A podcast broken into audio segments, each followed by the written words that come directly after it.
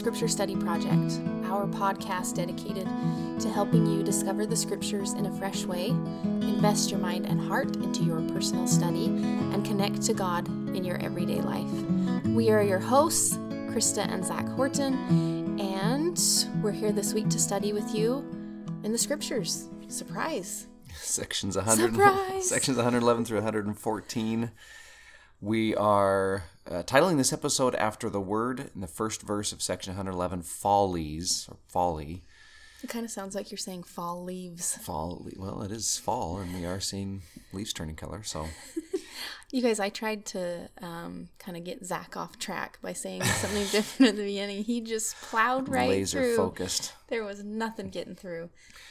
We want to talk about mistakes, um, our mistakes, reframing the way that we view our own mistakes, and hopefully maybe preventing some future mistakes. And you called them follies, not to be confused with fall leaves, because of some of the phrasing that turns up in the scriptures this Yep. week. So we'll be excited to discuss that a little more, as folly is not usually a word we use to talk about mistakes, at least today. So.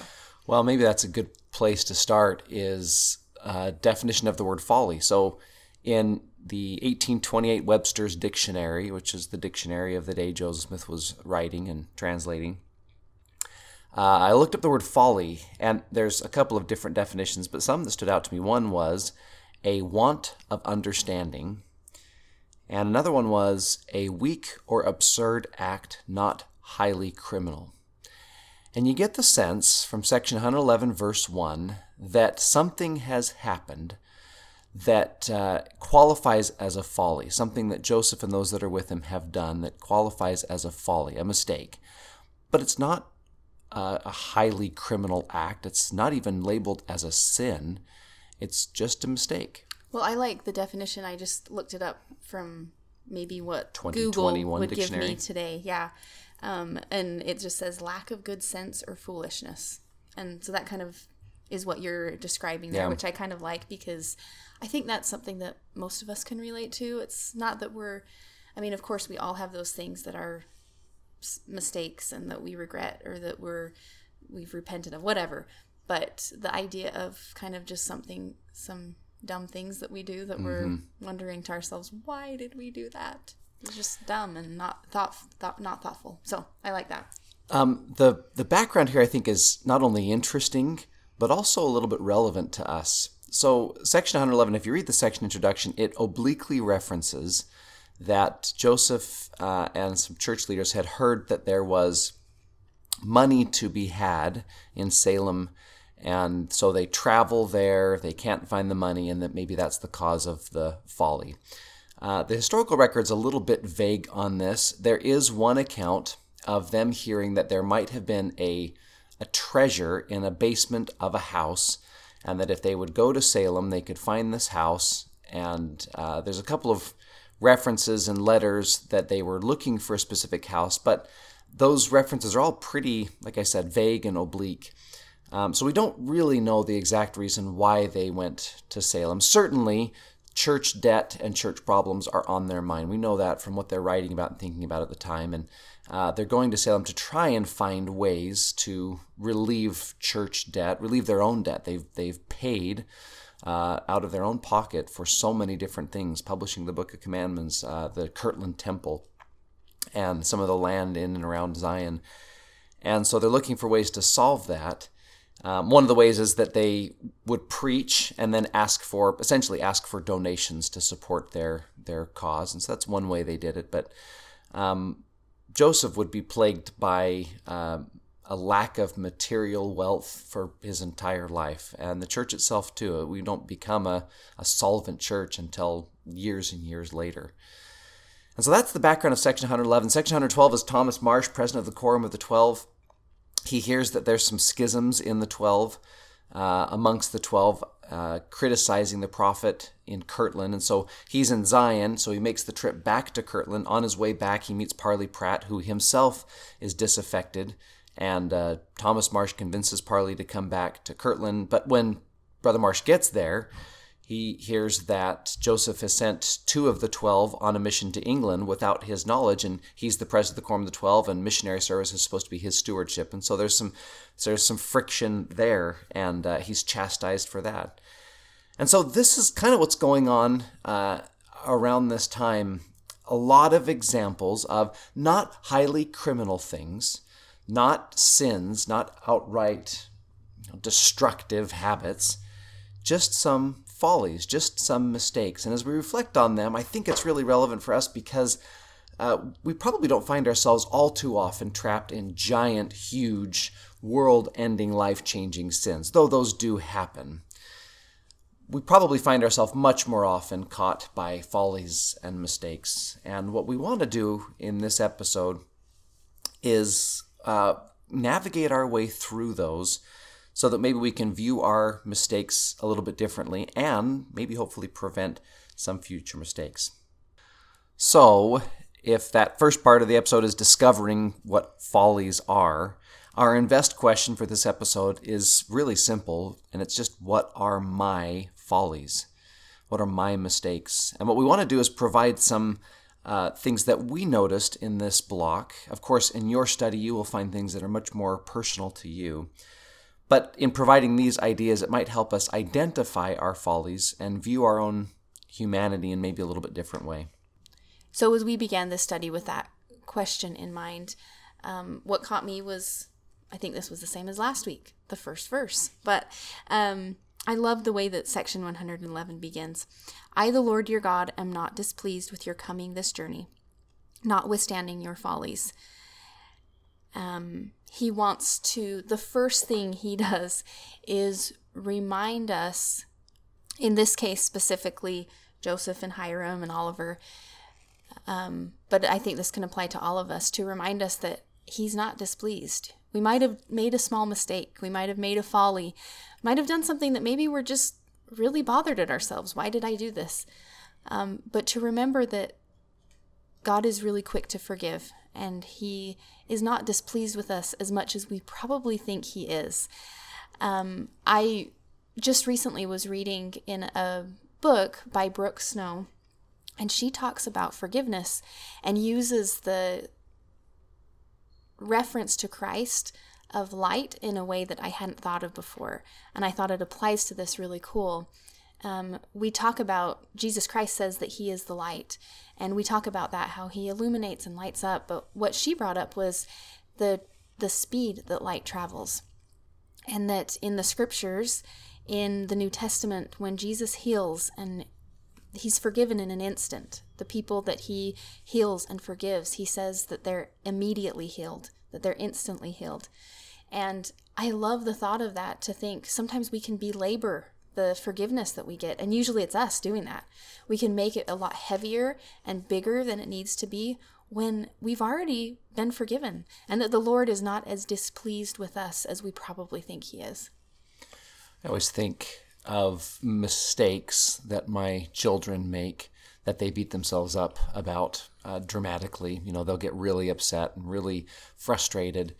And I, as a parent, looking back on their you know childhood mistakes i can see it obviously with the benefit of, of a couple more years and their mistake doesn't seem nearly as big to me as it does to them and a lot of my work is spent trying to convince my 11 year old son does this a lot trying to convince him that no he's not horrible that no he he hasn't done something that's despicable that he's not the worst person ever he just made a mistake and it's interesting to think of that relationship because I think I wonder how often that's what our what what God does with us that He's trying to convince us that we're not horrible, that we haven't ruined our life or ruined other people's lives. We've just made a mistake because we're learning and growing as children do.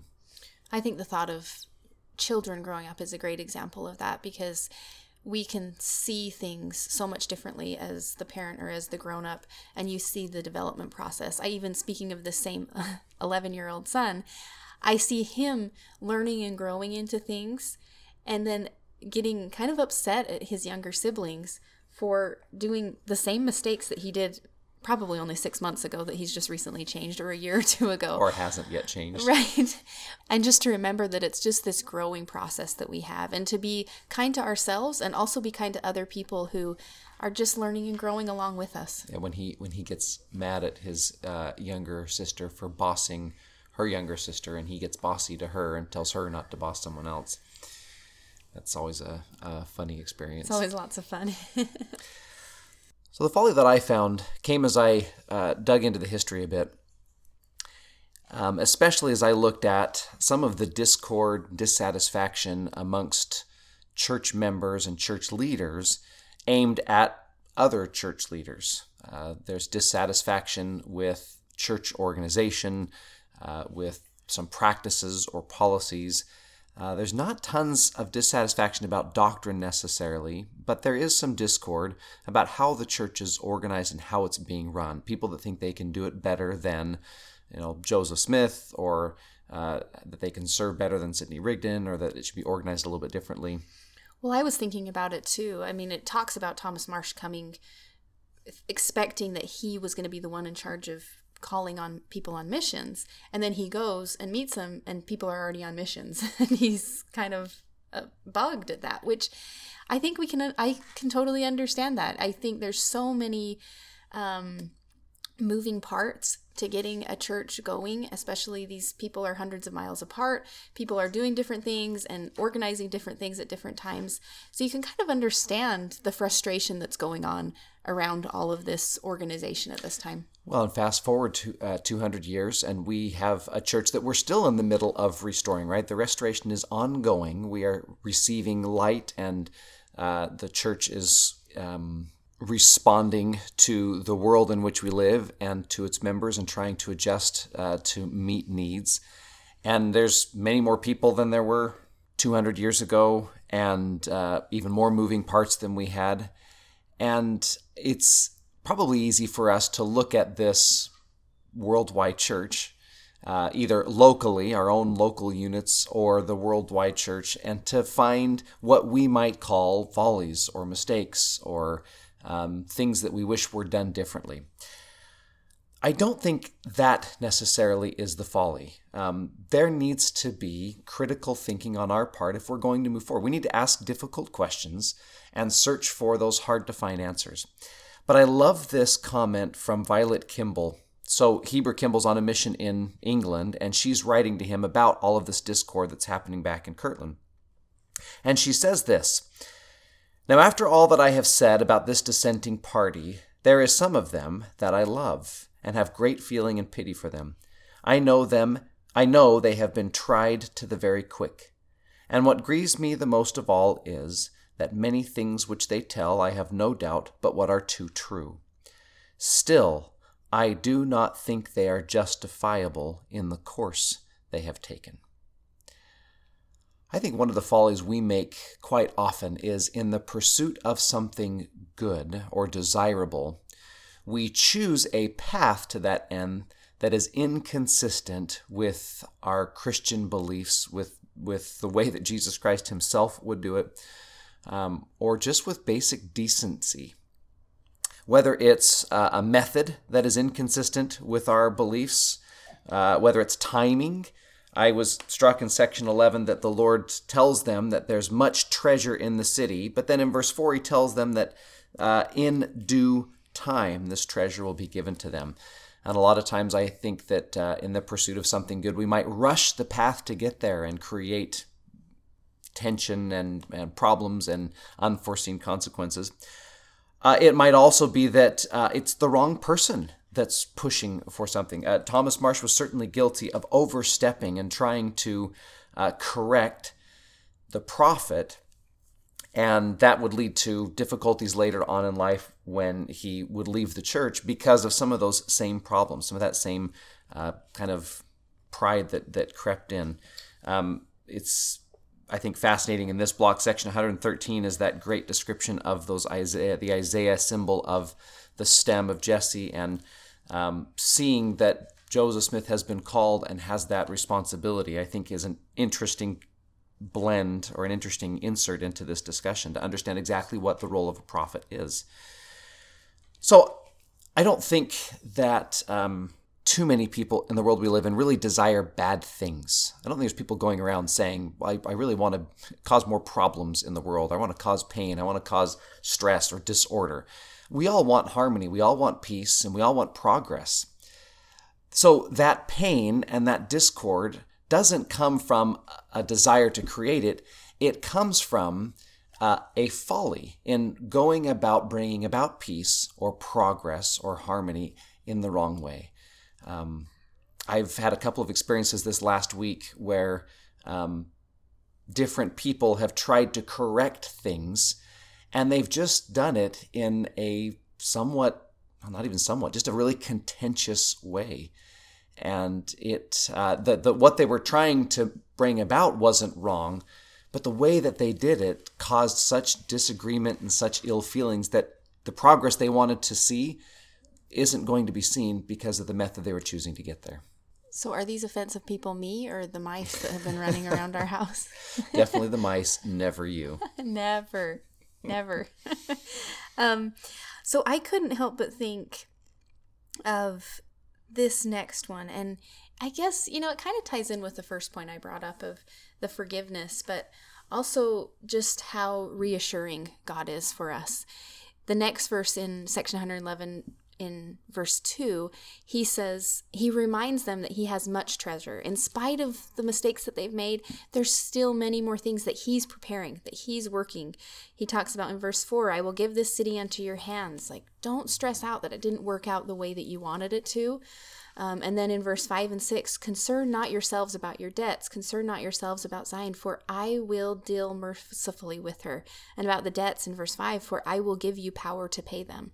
To remember that God is still on our side, even when we ha- things haven't turned out the way that we wanted them to or that we thought they will, or in spite of a mistake. Maybe it was it was our mistake that made things not happen but that god is still working on it i, I think of the consider the lilies that we so often bring up and that the scriptures so often bring up and there's a reason for that to remember that that God is reassuring us that he's still there even when things aren't turning out exactly how we want them to be.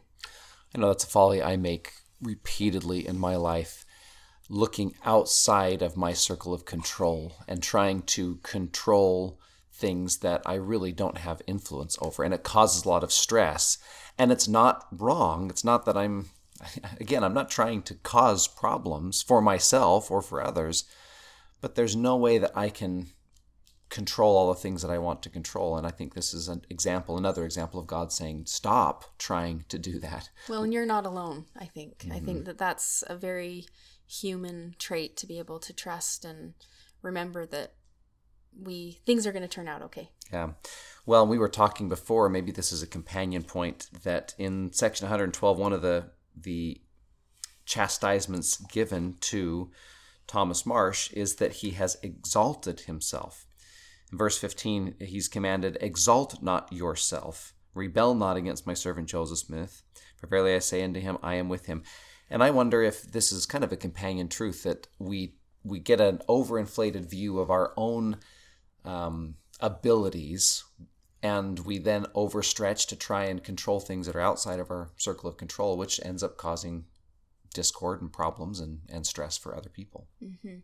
And you know, maybe I mean, I don't even think we do it purposefully. We're almost doing it sometimes out of just being helpful or trying to be responsible and in control of what we're doing, which of course is great, but sometimes I think we can take it too far. And I love the thought of kind of these tying together with that because it talks about um, just being humble. Verse 10 uh, in section 112 Be thou humble, and the Lord thy God shall lead thee by the, the hand and give thee answer to thy prayers. So that reassurance coming again for us that he is going to lead us and he's listening to what we're wanting.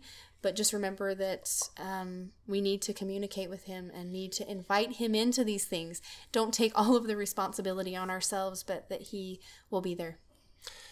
So to connect to God, then the question is, what do you, what do you, what do we do with this? And we were wrestling before. Well, is there an invitation we could give or a challenge we could give that goes with this? And we couldn't come up with one. And maybe that's because it's uh, maybe we can just ask it to ourselves. What what do we do with this knowledge now of what follies are and uh, and and what they I don't know what, what what Heavenly Father thinks about our our humanity and our mistakes. Well, for me, I think this study has helped me to look at my mistakes and my follies in a different way.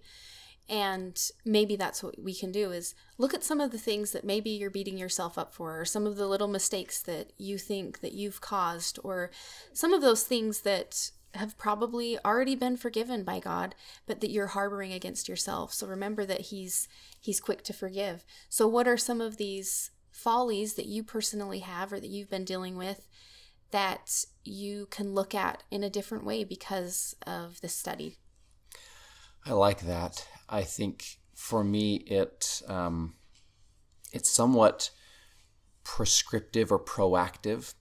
If I can identify mistakes that I have made again not in my desired outcomes but in the in the methods or the framing of how I get to that point it makes me think well with future actions um, I'm really quick to identify something that needs to be done and then to try and go and do it right you, you can testify this Chris I come home and if there's problem A B or C in the house I get started immediately without stopping to think about, well, do we have time for this? Do I have the supplies for it? Or is this a good time to even do it? Well, my first thought is, no, you never do that. And then my second thought is, what problems do you ever come home to? Mouse problems. Um, but I wonder if I could be more, just a little bit more thoughtful about how I go about doing what it is uh, that I feel impressed to do. Uh, there's the age old debate of is it that the ends justifies the means or is it that the means justifies the ends? If I have a good goal in mind, does it really matter how I get there? Or if I'm doing the right things, does it really matter what the goal is? And my personal belief is just that we are a church, this is a gospel of means and ends. We need both. Uh, we need to have the pursuit of true um, and divinely inspired goals, and we need to go about it in a Christ like and divinely inspired way. And so I think that's, for me, that's my, my application. Of course, you will come up with your own uh, insights as you study, looking for follies and looking for uh, thinking about your own life, and of course, your own applications and actions but thank you so much for studying with us this week, and we'll see you next episode.